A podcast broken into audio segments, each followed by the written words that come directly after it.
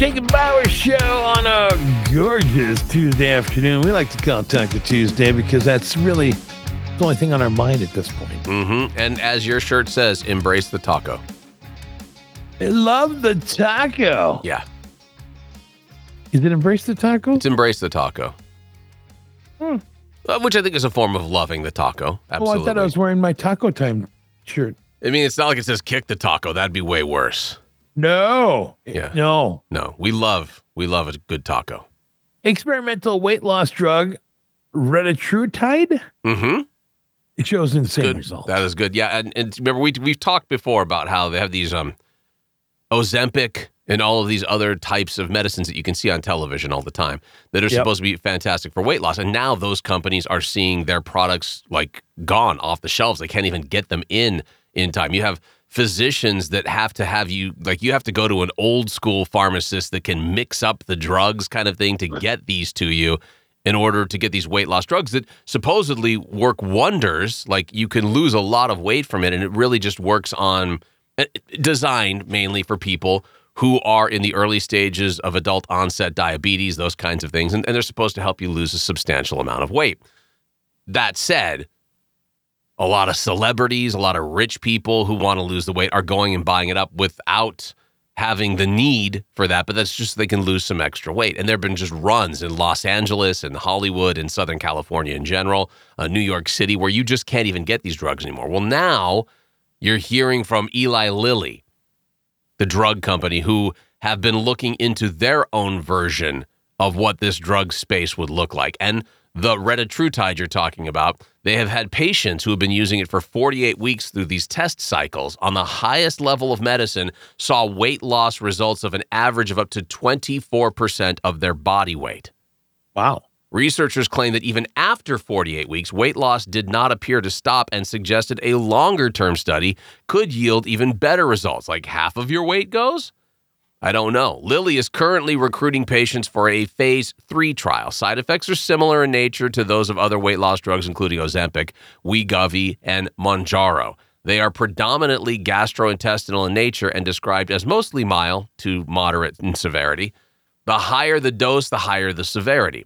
In adults with obesity, what they're saying is this retatrutide on some level here is supposed to be a treatment for 48 weeks, and it resulted in substantial reductions in body weight. The drug is administered once a week via injection. It aims to slow down the appetite in addition to burning off the fat that already exists here.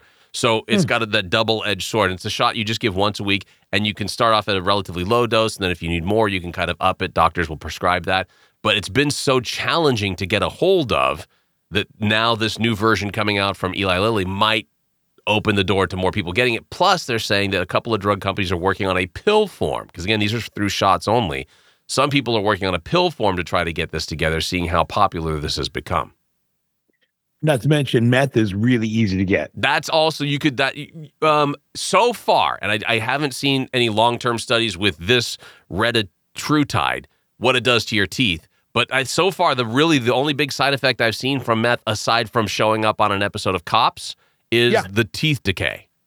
Sure. And bad skin. There's some bad skin that comes with pock marks and. But there's all their makeup out there that you can get to cover that. Yeah, they do it so well too. Yeah. Yeah. Yeah. That will throw the police off your scent, Florida woman. Yeah, this woman in Florida faces DUI and child neglect charges after she crashed her vehicle with 5 children inside the vehicle in Seminole County on Friday morning. According to an arrest report, police responded around 9:55 a.m. to a 2-vehicle crash at the intersection of State Road 436 and Camel Circle. Not Camel Circle, totally different place. Police say they observed a Lexus RX and a Ford Explorer involved in the crash. Tried to communicate with Yubetti Baez Caloso. She was the driver of the Explorer, but she could only speak Spanish. Officers also observed that she had trouble speaking clearly and tended to slur her words. According to the report, there were 5 children in the back of her vehicle, and deputies from the Seminole County Sheriff's Office also responded to the crash and said that they made contact with her daughter, who advised that she did not know that her mother was drinking until she was already in the vehicle driving with her. Now, she told deputies that Collazo was driving erratically, swerving and driving side to side, according to the report. She asked her mother to pull over and let the children out of the vehicle, but she refused, and that's when the crash happened. After the crash, Collazo took her bottle of beer, threw it in the back seat of the vehicle where the kids were. Deputies say they found the bottle right next to where the daughter described.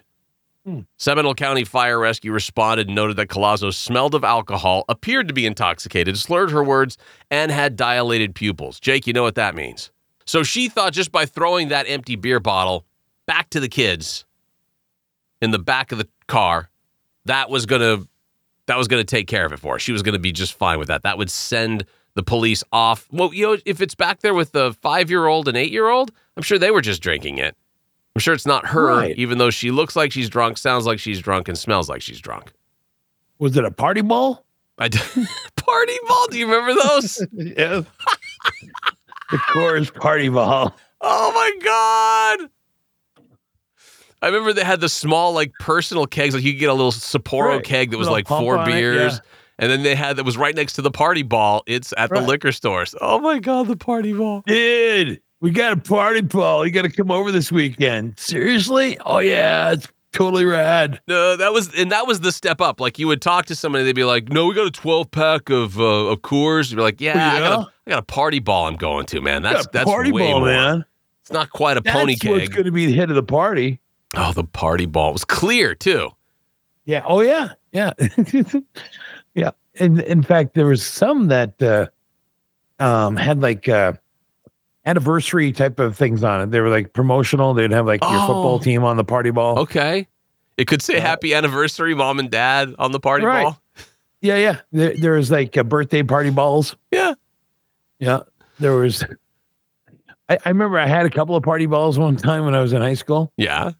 I was the coolest kid. I was going to say everybody must have been at those parties. Everybody else would bring like, marshmallow treats. I brought party balls to school. I mean, You had all those folks. Mom made up a batch of marshmallow treats. So I was like, screw that. I'm bringing the party balls. Look, not for nothing. I enjoyed the joust. We got to get out of this Renaissance Fair and over to Jake's house. He's got a party ball. Let's do this now. Yeah, that's right. That turkey leg looks delicious, and I've had a wonderful time here with your bustier. But we've got a party to get to at Jake's house. He's got 3 or 4 party balls ready to go. Let's head over there. Not to mention Bauer was with like 6 guys. So when he said bustier, it was a little different type of thing. Well, look, you joust in what you joust in. I'll joust in what I joust in. I joust in the nude. What?